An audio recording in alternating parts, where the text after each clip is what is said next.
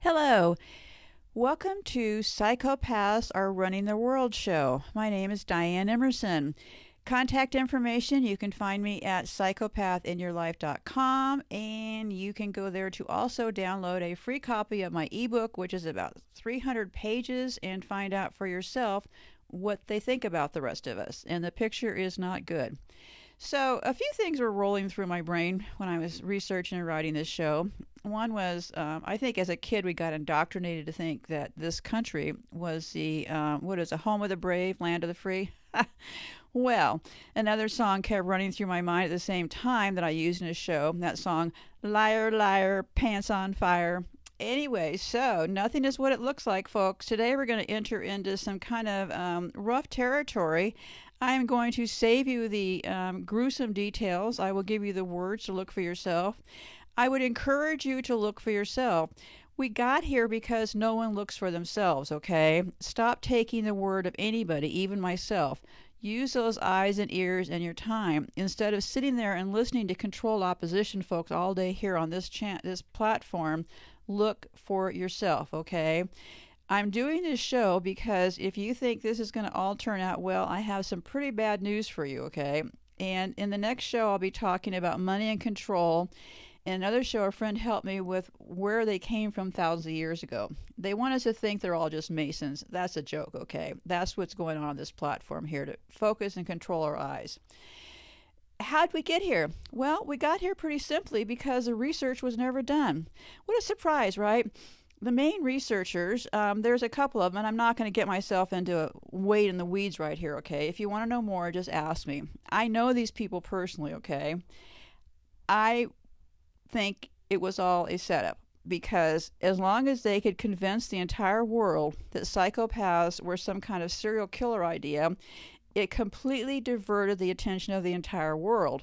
This has been my entire struggle all these years because no one believes they're sitting next to us.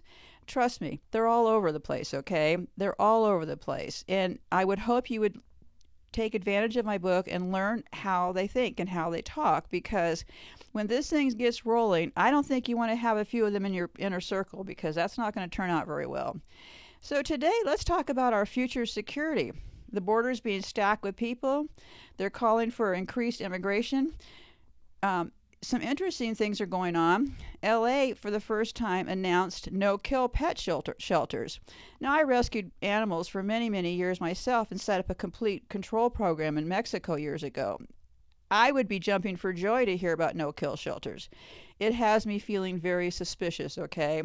I don't believe they're going to be funding the shelters once this thing blows up. So, what's going to happen with all those pets? Well, add to the chaos a bunch of roaming animals. So, open up those eyes, people, and get your pets prepared because there's going to come a time that it might not be safe to take your own pets outside. So, I'd like to clear up any confusion today about if this country is a democracy. Liar, liar, pants on fire. I will explain why I don't see it that way. I see comments on these homeless shows I've been watching from people from other countries. They seem surprised to see what's going on in this country. I came away after this show doing the writing that it appears to me that slavery never stopped. And I mean no ill intent toward the people who were slaves, because I think it's just been a progressive pattern that's gone on. But you'll have to tell me in the comments. The goal of my work is to get everybody to think for themselves, not just sit there and listen to me, okay? So today I want to talk about more about the force in this country. Every time they have these deals with the G word, which means G U N S, Everybody always yells the cops need more training. well, okay, think about it. I think they're doing the the training they're told to do, okay? This is in fact how it's supposed to work. This is the training. So, what's going to go on? They're packing the streets full of homeless. They're I, I don't know. Personally, if I could, I would run to the border with a bullhorn and yell for those people to go back. Do not come into this country. Please go home. It's safer where you were. But anyway, so at the end of the show, because we're on audio and the audio people won't be able to see the ending, I found a clip that we were able to use from 2005 that predicts what's going to go on with the Kigali principles.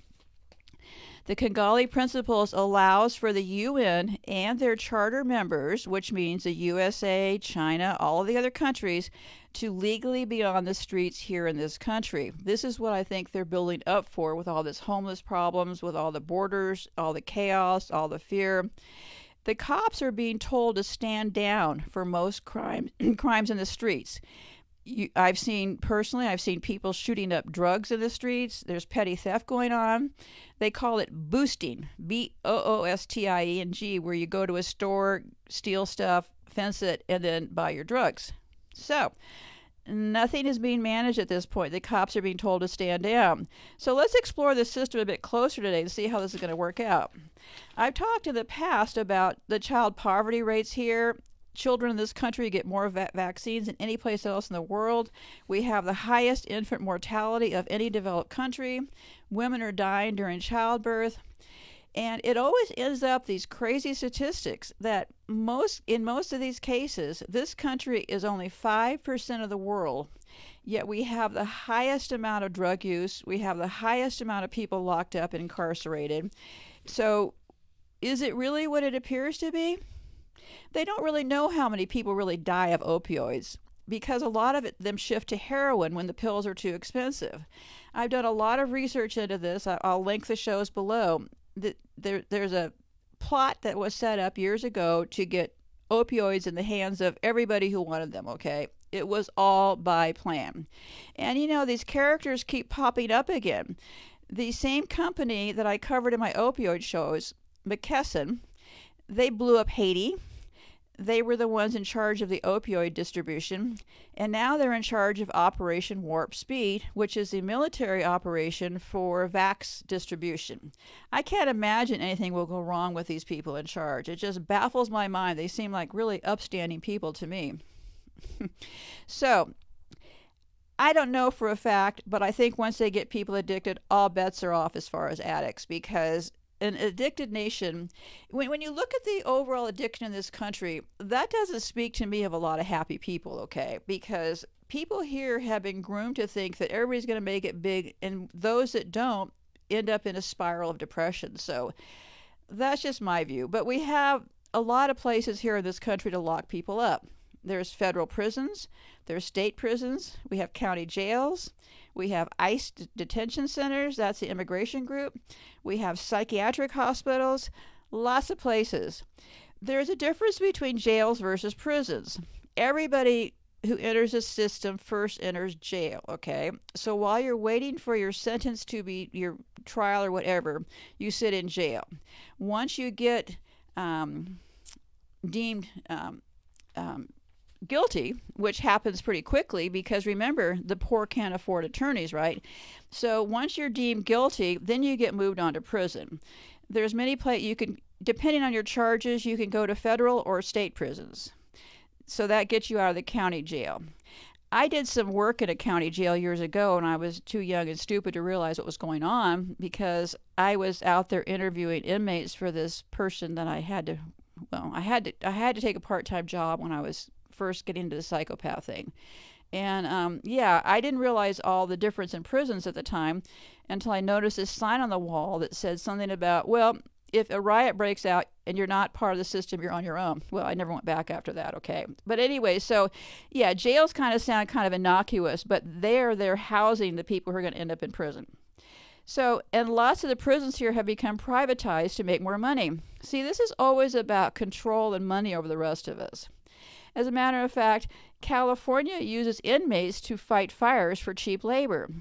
How does that happen? Well, some of them don't even get out. They they tell them that they will possibly get a job later, you know, at the fire department. But oh, wait a minute, you have a felony. Sorry, don't hire felons. They're trying they're saying they're trying to change that, but you know, what they say and what they do are different issues, okay? So, let's talk a little bit about how inmates get used to save money. Always about the money. And let me see here. I think that we're paying like twenty to forty thousand dollars per year to lock people up. A lot of money, right? It goes from our tax dollars directly into these psychos' pockets. So anyway, so I may be oversimplifying some of this. I would encourage you in the comments if we don't start sharing information with each other, you know, we're, we're not going to really be able to figure a lot of this stuff out. So, California use of prison labor to fight wildfires is far from new. This stuff has been going on, just like the other thing I was talking about before, as far as the um, homeless situation. Nothing is new, it's just getting worse, okay? So, somebody from the Atlantic reported that the program goes back to World War II, that inmates have been fighting California fires since 1940s, when the state first called up prisoners to replace men assisting the war effort. See that during the war, they used inmates and women. Aren't we always the lucky ones, right? So, anyway, so the California Department of Corrections and Rehabilitation recently boasted about the use of prison labor for firefighting on Twitter. Twitter is the biggest controlled opposition platform you're ever going to find. That's why I deleted my account there. But anyway, so let me continue on here.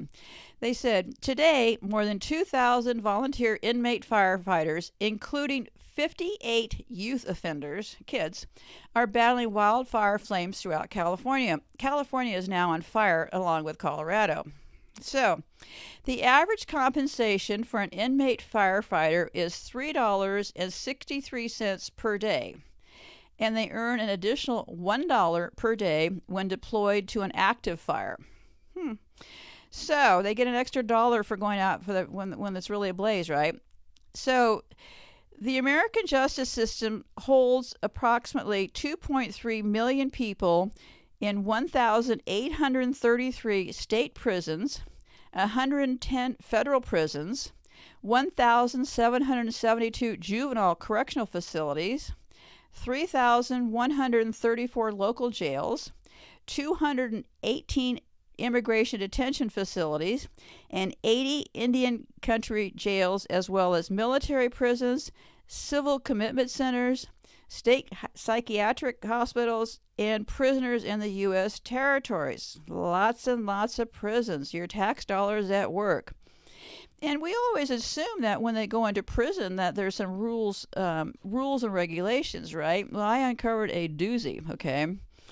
What do they do if you're in prison and you don't go along with the system? Well they have ways to deal with you that don't really sound like they're um, breaking any rules right? They have something and i'm only going to tell you what the definition is. I'm not going to tell you what the result is okay?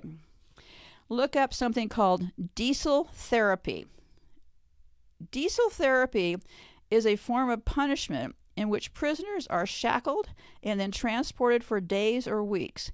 It has been described as the cruelest aspect of being a federal inmate. I guess they use diesel therapy because federal inmates get transferred around a lot. Like you might be get your charges and go to a federal prison in let's say California, but they move people around. I, I don't know why, but if you go to a if you're in the regular prison system, you usually stay put. But the federal people get moved around.